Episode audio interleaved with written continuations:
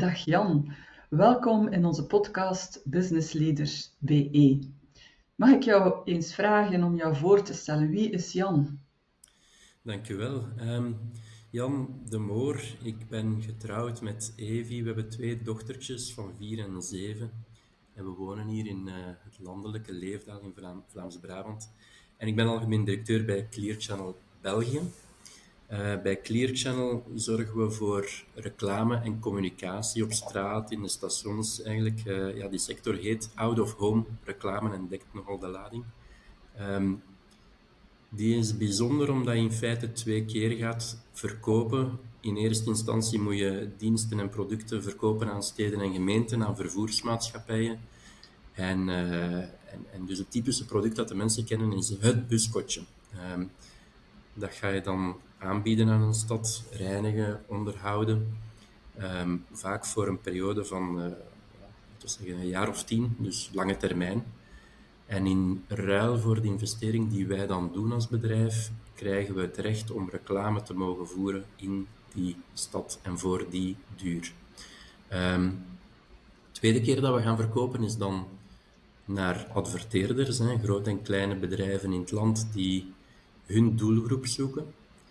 Um, beeld u daarbij de grote automerken in, uh, supermarktketens, eh, FMCG-bedrijven, telecomoverheid, maar ook ja, kleinere bedrijven die uh, in hun regio contact willen maken met hun, met hun doelgroep.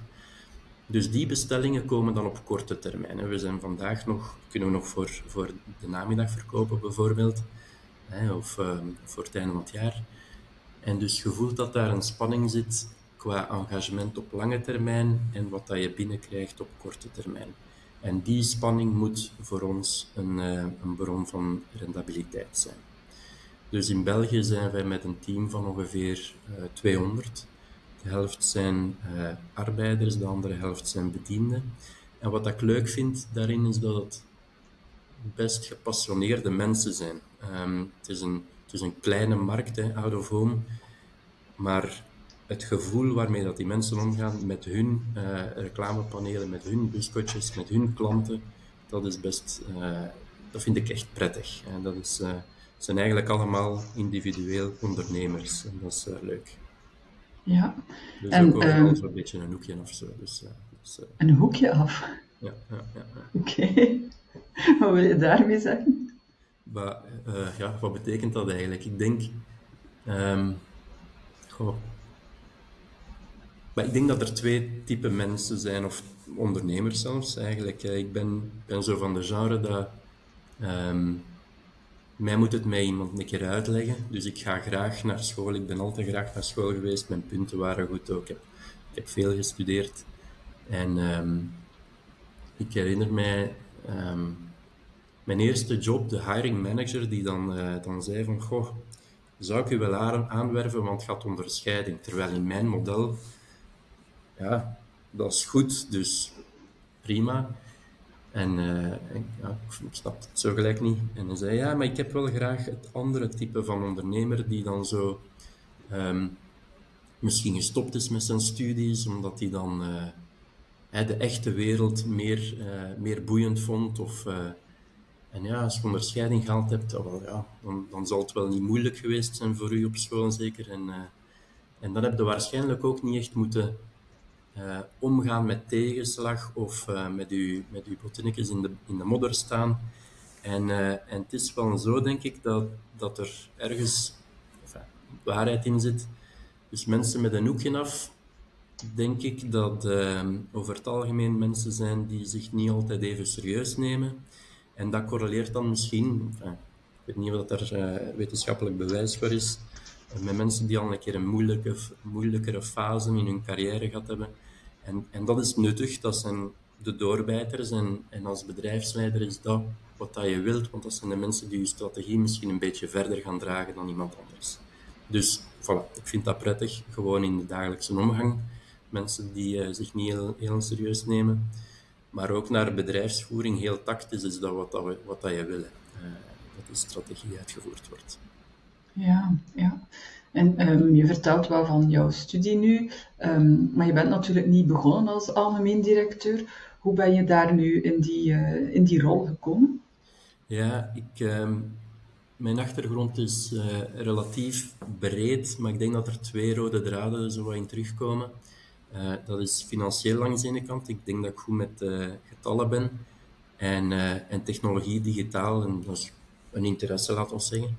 Um, ik heb gekozen om mijn um, traject via finance te laten gaan. Hè. Dus ik heb um, ja, een CFO-rol gedurende ja, meer dan tien jaar uh, opgenomen, vaak in grote bedrijven. Dell uh, was er eentje van waar ik in het directiecomité de eerste keer in de directiekamer zat. Dan ook een start-up, een heel andere ervaring. 2008 was dat dan. Dus nu werk ik bij Clear Channel, negen jaar. De helft daarvan, denk ik precies, de helft uh, heb ik in finance functies gewerkt. Um, en het voordeel van finance is dat je eigenlijk vrij breed kan gaan. Um, en je snapt dan ook, dat is toch de bedoeling in uh, finance, hoe dat je een onderneming winstgevend maakt en houdt. Um, en dat is precies wat we wilden bij Clear Channel. en dat andere, die andere rode draad, hè, het digitale, was ook en is nog steeds belangrijk bij Clear Channel, omdat we in een digitaal traject zitten. En uh, Clear Channel is en, uh, en, en out, of, home is een heel oude uh, sector. Maar die moeten we modern maken en dat proberen we elke dag te doen bij Clear Channel. door digitale panelen te gaan installeren en, en die producten te ontwikkelen. Dus dat, was, dat paste perfect bij mijn profiel. Dus finance, onderneming winstgevend krijgen en houden en digitalisering. En, dus dat was, dat heel goed. Ja, um ik kan mij voorstellen dat ook voor de medewerkers van Clear Channel dat nogal een aanpassing gevraagd heeft. Dat ze ja, die papieren, die, die affiches, mhm. ineens op een digitaal eh, traject moeten laten overstappen. Hoe is dat gegaan? Wel, um, het mooie is dat we wel die energie hebben om verandering te doen. En, um, en ik denk dat we um, bij mij als persoon en als directiecomité een heel positieve ingesteldheid hebben. Um, ik denk dat we nooit het gevoel hebben gehad van uh, kom aan, nu, nu, moeten we het wel doen, ziet dat we het in orde krijgen. Meer, het was meer een idee van um, we gaan er samen aan beginnen. Dat is een traject dat we moeten doen omdat we, um, omdat we het ook willen doen. En dan krijg je iets meer draagkracht in de, in de organisatie. Maar, ehm, maar ik denk wel dat er één moment was waar dat we een grote klik gemaakt hebben. En dat was een moment, denk ik, eerder van, van ontgoocheling of, of uh, verslagenheid. dus ik heb u uitgelegd dat we in, in onze sector um, gaan verkopen naar steden en gemeenten. En je wil als bedrijf, en zeker in België, kunnen zorgen dat je naar adverteerders gaat en een nationale dekking hebt. En je wil alle Belgen kunnen bereiken, of ongeveer toch. Um, dus een van de moeilijkere momenten was wanneer we een contract verloren zijn in, um, in een van de 19 Brusselse gemeenten. En dat is uiteraard, hè, de hoofdstad dat is belangrijk. Um, waar we al digitale panelen hadden, eigenlijk onze beste digitale panelen. En dan verlies je dat contract. Um, dus je, je, dreigt dan je, financiële positie te verliezen, hè, winstgevendheid, en je dreigt dan ook eigenlijk uh, nogal, nogal geraakt te worden op je digitale uh, ontwikkeling. Dus dat is twee keer mis voor mijn profiel, laten we zeggen. We spreken nu over 2020, 2021 denk ik dat ongeveer was. Um, nu, er was dan een heel praktisch dingetje aan. Hè, de, de, digitale panelen die we in, die stad hadden, die waren nog niet versleten. Um, dus we hebben die dan uit de grond moeten halen, want dat is zo dat het gaat op een einde van het contract. En we hebben dan eigenlijk er niet beter op gevonden van te denken van waar, kunnen we ze dan wel neerzetten. En, en, we hebben ze dan in de rand van Brussel gaan neerzetten. Uh, die 100 panelen ongeveer dat was. Um, met dan vrij snel goede feedback van onze adverteerders, van onze klanten aan die tweede uh, kant van het bedrijf. Waarbij dat we dan in de organisatie het gevoel kregen van, allee, waar moeten we nu eigenlijk stoppen bij 100 schermen die we verplaatsen? We kunnen dan misschien nog veel meer zetten. En misschien niet enkel in de rand van, van Brussel, maar misschien over heel het land. En dan zie je dat die, die strategie om te gaan digitaliseren niet meer zo moet getrokken worden, maar je voelt dat dat geduwd wordt vanuit de organisatie. Waarbij dat, uh, dat dan eigenlijk um, er meer ideeën kwamen van waarom doen we dat niet hier en daar en, en in die provincie en, die hoek van het land. Um, eens dat die, uh, die sneeuwbal dan begint te rollen, is het, is bijna moeilijk om hem te stoppen. En, en we moesten hem niet stoppen eigenlijk, hè, want, want uiteindelijk hebben we nu een nationale dekking. En zijn we dan nog een keer sterker ook in Brussel ondertussen. Dus, uh, dus dat was een heel mooi um, traject van een soort zelfsturend uh, strategisch initiatief. Dat dan is het heel makkelijk natuurlijk. Hè. ja, ja. Ja, we hadden een, een, typisch voorbeeld van een tegenslag die je echt als een opportuniteit kunnen uitwerken hebt. Ja, maar op het moment voelde dat toch een beetje anders, moet ik toegeven. Ja, dat, ja. dat is zo dat dingen gaan. Ja, ja. ja het, het, bevestigt ook een beetje jouw idee dat je daarnet uh, toelichtte van een ondernemer moet alles tegenslag hebben en moet ermee om kunnen. Dat zijn, ja, dat zijn de sterkere dan. Hè. Dus uh, dat is daar dan wel gelukt. Ja, ik denk dat dat een les was in... Uh, en je maakt dan je strategie. Ja, moeilijk een bedrijf zonder een strategie, dat, dat, is moeilijk. Um, maar het gaat er eigenlijk over dat je de opties ontwikkelt en, en probeert te anticiperen op de tegenslagen die je hebt. Dan pas denk ik dat je echt een goede strategie hebt. Um, zonder dan te gaan verzanden in, in niet beslissen, want je hebt dan verschillende poortjes, verschillende opties ontwikkeld. Je moet er wel voor gaan, hè? anders, heb je, ja, anders ga je op het een dag niks doen. Dus je moet wel gaan voor je plan A, maar ja, bon, goed, ja, plan A zal misschien niet altijd uitkomen en dan moet je plan B hebben. Dus dat, en, uh, dat hebben we geleerd. Dat is uh, een, een interessant concept. Hoe, um, je gaf al aan, we zijn van, van uh, ja, affiches op papier aan het transformeren geweest naar digitale um, promotie. Hoe zie je het verder evolueren? Maar ik denk dat we het einde nog niet gezien hebben van die digitale transformatie. We zitten nu op uh, iets van duizend digitale panelen in België.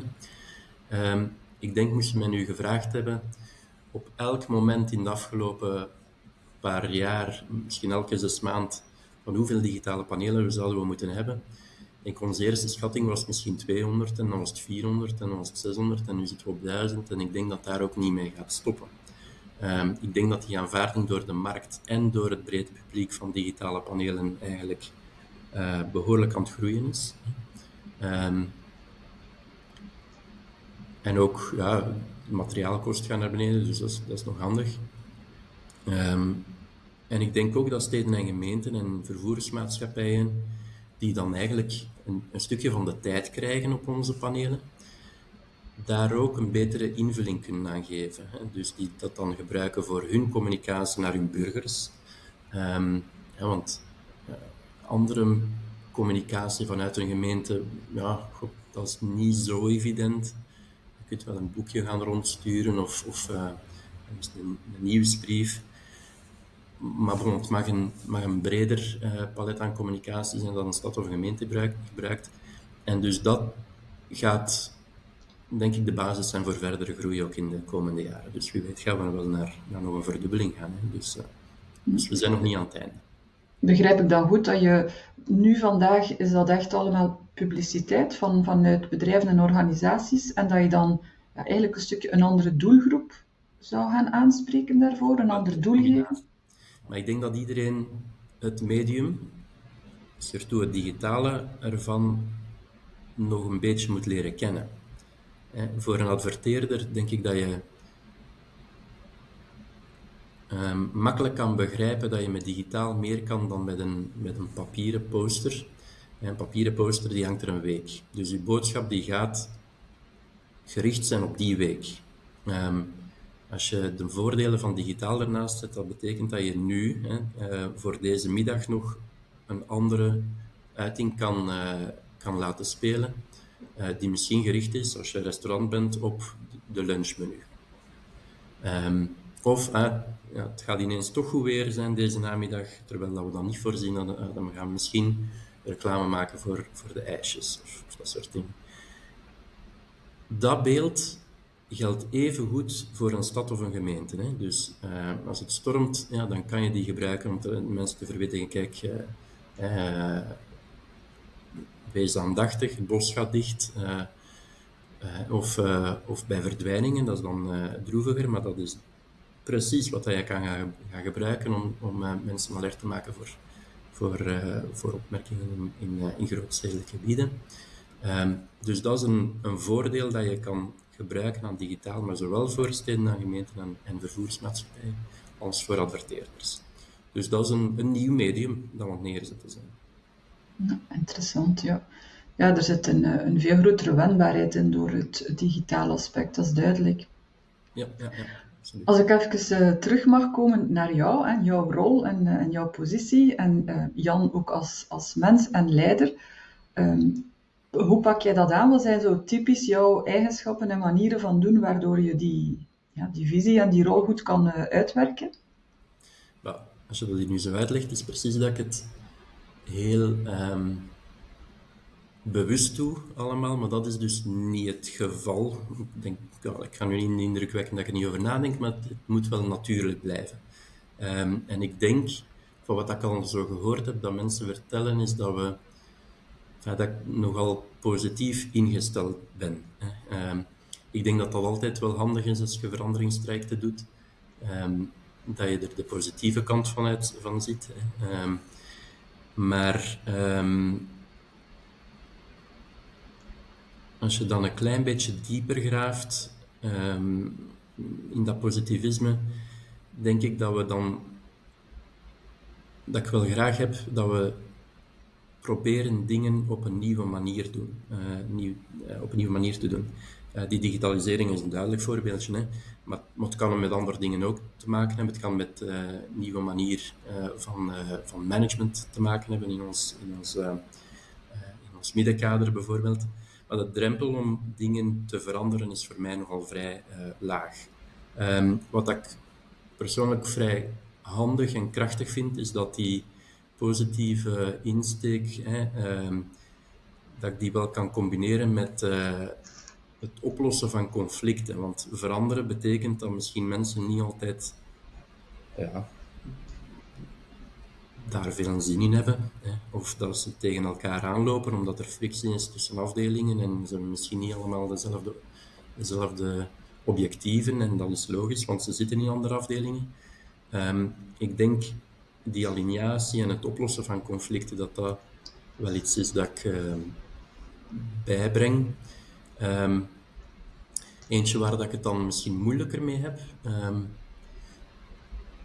ik had gezien dat je ook vertrouwd bent met de insights. Hè? Dus dat zijn de vier kleurtjes die, die we in onze profielen hebben. Um, ik heb wel dat rood en dat, dat zou je verwachten, denk ik, als, als uh, manager of als leider. En als finance persoon dan heb je ook wel blauw. Um, en groen heb ik ook, want ik heb ergens een, een, uh, een gevoel voor, uh, voor een organisatie en principes. Maar geel, dat, dat, dat is aan mij voorbij gegaan. Terwijl dat, dat wel zo het um, stereotypen is, denk ik, van een leider. Van op uh, een, een doos te gaan staan en, en zonder veel voorbereiding voor een publiek te gaan spreken. Ja, dat, dat zit er bij mij minder in. Of uh, ja. in een bedrijf. Ja, uh, ik wil daar even op inpikken, omdat uh, um, je zegt het is aan mij voorbij gegaan. Uh, wij hebben daar een, een, een, iets genuanceerder visie op van iedereen heeft alle vier die voorkeuren in zich. Alleen de ene komt al wat makkelijker aan bod dan, dan de andere. En um, ik wil graag je zegt het goed, hè? het is een stereotyp beeld van de leider daar vooraan op de doos die zijn exposé doet. Um, maar eigenlijk is er geen, geen één positie op dat insightswiel die een betere of een mindere leider heeft. Het hangt er allemaal van af van hoe dat die leider zijn eigenschappen gaat inzetten, aangepast aan de situatie. En in dat opzicht denk ik dat het heel interessant is wat je net vertelde, dat je goed bent in dat, um, die conflicten en die conflicten oplossen en de aligneringen verwezenlijken. En ik denk dat uh, dat dan een heel interessante is voor, uh, voor onze luisteraar. ja, wat doe je dan precies? Want als CEO, en dat ben je toch wel, uh, kan je moeilijk overal tussen gaan zitten. Hoe, hoe doe je dat dan? Hoe zorg je daar dan voor? Er zijn in principe, denk ik, um, maar een paar manieren of een paar opties waarbij dat, um, verandering kan uitkomen bij mensen. Hè. Dus ofwel gaan ze ermee akkoord en dan met het akkoord gaan kan het zijn omdat ze erin geloven. Um, het kan ook zijn dat ze erin geloven, of tenminste dat ze akkoord gaan, maar zonder eigenlijk echt overtuigd te zijn. Dat meer een dingetje is van ja, maar uh, ja, het alternatief is erger, ga ik mijn job verliezen. Ik zal maar akkoord gaan, dan ik tenminste. Dus ik denk dat je dat al moet vermijden door een, eh, een soort veilige uh, plaats voor discussies te gaan creëren, zodat dat iedereen best zijn eigen gedacht kan brengen. Dus, dus daar zorgen dat je durft te luisteren en, en dat als voorbeeld ook geeft, um, dat is iets dat je moet, moet nastreven, denk ik. Dus maar, maar um, als ik jou even mag onderbreken, hoe doe je dat dan concreet? Want 200 medewerkers, waarvan heel veel op de baan ook nog zullen zijn, vermoed ik. Um, hoe creëer je die veilige plaats voor discussie? En, en hoe zorg je dat de juiste partijen daarbij betrokken zijn? Maar ik denk dat dat eentje is dat je elke dag gaat moeten bewijzen. Dat is vertrouwen dat je moet creëren. Dus, dus als er issues zijn, dan moet je proberen om ja, mensen te gaan ontmoeten. Um, en dan door dat gesprek dat je dan hebt met de persoon, in eerste instantie die persoon gaat misschien overtuigd zijn of misschien niet, um, maar die gaat dan misschien wel zeggen tegen, zijn collega's dat hij een discussie heeft gehad en heeft kunnen um, uh, een bureau binnenkomen en, en, en, dat gesprek te hebben. En als je dat een aantal keren uh, kan bewijzen naar, naar, uh, naar je collega's, dan is er een soort ja, contract van vertrouwen dat, dat gemaakt is. Um, maar dat betekent niet dat je daarom altijd moet akkoord gaan. Hè. Dus, dus de tweede optie, dus de eerste is, we zijn akkoord. In principe is dat dan goed, oké, afgecheckt. Tweede is, ja, we zijn niet akkoord. En dan moeten we het kunnen zeggen. En dan, dan zijn er twee uh, pistes daarin. Hè. Dus ofwel is er, een, is er een fout in onze strategie en dan moeten we onze strategie uh, bijschaven of, uh, of de uitvoering ervan gaan bijschaven. Ofwel niet. Um, maar het kan nog altijd zijn dat de persoon niet akkoord is. En dan kan de derde optie komen dat we, dat we, ja, dat we niet verder gaan. Dat is ook een mogelijkheid. Maar ik denk wel dat je daar nooit mag passeren zonder een keer eh, een goed gesprek te hebben en, en de mogelijkheden die we binnen onze strategie zien uh, uit te werken. Dus, dus uh, ja, je moet mensen overtuigen van de zaak en, en een luisterend oor geven. En ik denk, als je die stapjes zonder over te slaan volgt, dat je eigenlijk vaak gewoon al op een oplossing uitkomt die voor iedereen past. Um, het gaat hem vaak over een, een niet-begrip eerder dan een niet-willen. Uh, en, en daar moet je even een tijd voor pakken. En je moet even... Geduldig te zijn helpt. Uh, Sorry? Het feit van geduldig te zijn helpt in, in die situaties. Dus dat, ja, ja, en dat is natuurlijk uh, dikwijls een uitdaging, want de tijd dringt heel vaak. Um, je, ik hoorde je zeggen van, ze, komen, ze mogen een bureau binnenkomen. Um, ben je heel toegankelijk? Ben je heel beschikbaar? Uh, zitten jullie verspreid? Hoe, hoe kunnen ze jou contacteren? Ja, ik, ik, ik heb een uh, plaatsje in, op kantoor waar dat eigenlijk... Ze kunnen mij niet missen je moet er langs. Dus dat, ik hoop dat ze het niet zien als een soort uh, manier om te controleren, want ik heb dan nog een keer zicht ook op de deur. Uh, dus, uh, dus ik hoop als ze dan om, om tien na negen toekomen, dat ze niet denken van hij heeft mij gezien, maar ik heb er ook nog geen opmerkingen over gekregen. dus ik denk dat dat wel, wel meevalt. Um, ik wil wel even terugkomen op wat jij zei. De tijd dringt vaak. Um, ik denk niet dat dat zo is, eigenlijk. Ik denk Tuurlijk heb je gelijk. Je moet vooruit gaan en, en, voilà, en, en de resultaten halen. En liefst deze maand in plaats van volgende maand. Maar um, vaak heb je meer tijd dan dat je denkt. En uh, eens dat je dat eigenlijk ziet, en ik wil hier nu niet zo'n soort uh, Tibetaans boeddhisme uh, prediken, want daar, daar, ken ik te weinig van, maar als je een beetje meer geduld neemt, uh, een beetje meer tijd neemt, dan, dan denk ik dat je betere beslissingen neemt. En je moet niet verzanden in besluiteloosheid, hè? dat is niet wat ik zeg, maar ja, een keer een dag langer. Um, dan, dan zijn er al wat meer inzichten dan, uh, dan uh, er met alle urgentie in te springen met gedacht dat het dan toch wel moet opgelost geraken. Die situaties bestaan ook, maar die zijn waarschijnlijk minder uh, frequent dan dat we allemaal denken. Ja, ja ik kan het alleen maar onderschrijven. Hè. Het is heel vaak de perceptie van het moet vooruit gaan. Het gaat soms zelfs minder snel vooruit, omdat je te snel wil gaan. Dus uh, mm. ik vind het mooi hoe dat je dat uh, verwoordt. Je hebt meer tijd dan je soms denkt, mm. inderdaad. Um, en dan gaat die conflictbeheersing toch ook weer beter. Uh, dat is al wat minder met een angel erin. Ja, absoluut. Ja. Um, je had het al eventjes over de medewerkers en jij zit daar, als ze binnenkomen zien ze jou, maar jij ziet hen ook meteen. Als wij aan hen zouden vragen van, Jan als leider, wat zouden zij vertellen over jou? Hoe zien zij jou? Wel, ik denk dat je dan terug op dat positivisme komt. Uh, dat, er, uh, dat er altijd wel een beetje hoop is. Ik heb u daarnet verteld van uh, een contract in Brussel dat we verliezen. Ehm, dat is een, een een moment dat uw strategie dan niet lijkt te werken. Hè. Ehm, en dan hebben we ook dat gesprek. Hè. Op dat moment was het in de COVID, dus het was uh, via, via Teams. Um, we hebben daarna nog contracten niet gewonnen. Um, dat zijn iedere keer slechte boodschappen. Ik, ik denk en ik hoop dat ze dan wel een stukje hoop terug terugvinden buiten wat dan de, de, ja, de, de realiteit van de dag is. Dus dat denk ik wel dat belangrijk is. Um, en je ziet nu ook, we zijn waarschijnlijk een van de snelst groeiende mediabedrijven in België, dat die hoop gerechtvaardigd was. ik denk dat dat eigenlijk de kern van het verhaal moet zijn. Ja. Wat is de grootste uitdaging voor jou? Wat zijn valkuilen? Ja, um, ik denk, er zijn er een aantal. Ik denk dat dan eerder, dan kom je meer als manager dan als uh, leider. Um, ik heb een heel fijn en competent team. Um, maar dus, een van de dingetjes is dat ik in het begin, wanneer mensen in een rol komen, um, hen de vrijheid geef.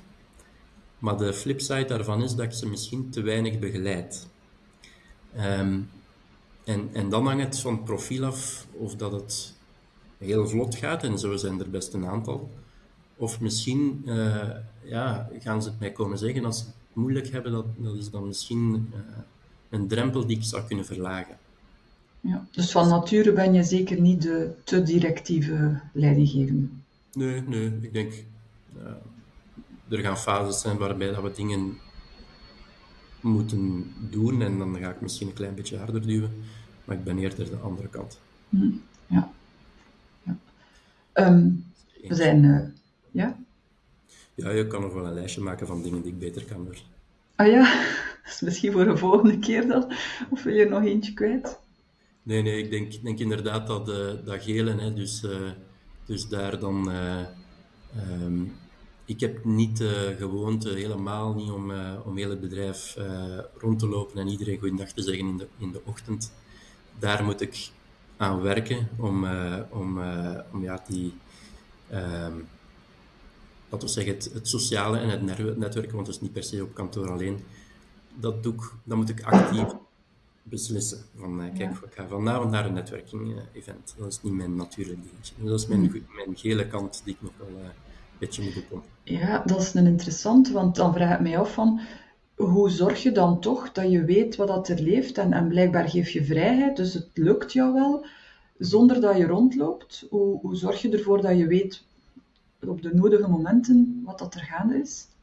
Wel, er is wel de verplichting voor mij om een koffie te pakken s ochtends. En dan ga ik naar het koffiemachine en, uh, en dat doe ik dan wel een keer of drie, vier. Uh, elke. En dus ja, dan komt er wel een keer iemand tegen. Dus maar, uh, en dan, enfin, dat, is, dat is nu, um, en zo zijn er drie, vier mechaniekjes, maar die moet je dan verplichten om te doen. Dus het ja, feit ja. van je daar bewust van te zijn, dat is al, al meer dan de helft van de klus. Ja, dan kies jij er bewust voor om, om, om dat te gaan doen, niet omdat je er van nature zin in hebt, bij wijze van nee, spreken. Nee, voilà, dus, ja, ja.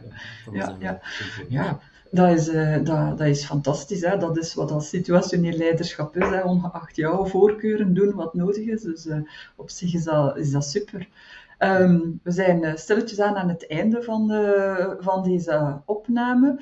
Um, ik wil jou nog vragen, heb jij zelf nog een advies voor, voor andere leiders, ondernemers? Of heb je zelf een vraag? Wil je, wil je iets te weten komen van hen? Boah, eigenlijk Um, ja en nee. Ik ging zeggen nee, ik heb geen advies omdat je gewoon je eigen traject moet uitzetten. Maar misschien is net dat wel het advies van wees jezelf, uh, wees authentiek en, uh, en ga het allemaal niet te ver zoeken, want dan, dan is het waarschijnlijk mis. Dus, uh, dus, voilà. dus dat proberen we toch in, in de meerderheid van de dagen ook, ook te doen bij Kleertje. Ja, ja. Een, een hele, hele treffende slogan. En uh, tegelijk heel uitdagend, hè, want uzelf zijn in alle omstandigheden, dat is niet voor iedereen altijd evident. Dat wordt niet altijd uh, met open armen ontvangen. Dus uh, zeer waardevol, uitdagend advies. Dank u wel daarvoor. Dank u wel ook voor uh, het openhartig gesprek. En ehm, ik hoop dat we elkaar nog, nog verder kunnen spreken, want er zijn ongetwijfeld nog een heel aantal topics die we nog niet aangekaart hebben. Dank u wel in elk geval. Jij bedankt. Dag. Dag. Zo, ik hoop dat deze babbel jou inspiratie bracht. Maar iedere situatie is natuurlijk anders. En toch zien wij in dezelfde moeilijke situaties sommige bedrijfsleiders elke dag opnieuw goed verder werken aan hun visie, terwijl de anderen in dezelfde lastige omstandigheden altijd brandjes blijven blussen en eigenlijk weinig vooruitgang boeken. Hoe komt dat nu? Waar zit dat verschil? Wel, dat verschil dat ligt in hun leiderschapsprofiel. Als zij hun leiderschapsprofiel kennen, en dat betekent dat zij hun eigenschappen kennen en hun valkuilen kennen, en als ze dan ook nog wat aandacht besteden om daarin te verbeteren en daarmee te gaan werken, ja, dan groeien zij zelf als, als leider en als mens. En dan pas kunnen zij ook hun mensen laten groeien en dus hun bedrijf laten groeien. De moeilijkheid is natuurlijk dat zo'n leiderschapsprofiel bepalen, dat dat niet eenvoudig is om dat van uzelf vast te stellen, want iedereen heeft blinde vlekken. Daarom hebben wij een model ontwikkeld, onze Unchained Leadership Scan. En we zijn heel fier dat er al bijna 3000 bedrijfsleiders daarmee een leiderschapsprofiel bepaald hebben en dat dat hun tot resultaten bracht die ze zelf niet hadden verwacht. Als luisteraar van deze podcast nodigen wij jou natuurlijk graag uit om ook jouw leiderschapsprofiel op te stellen. En in onze masterclass gaan we dan aan de hand van jouw leiderschapsprofiel gaan kijken hoe dat je die inzichten kan vertalen naar concrete groei en concrete acties, zodanig dat je met je bedrijf en je team samen verder kan groeien. Ga daarvoor naar intentive.be slash masterclass. Ik herhaal intentive.be slash masterclass. Dankjewel en tot gauw!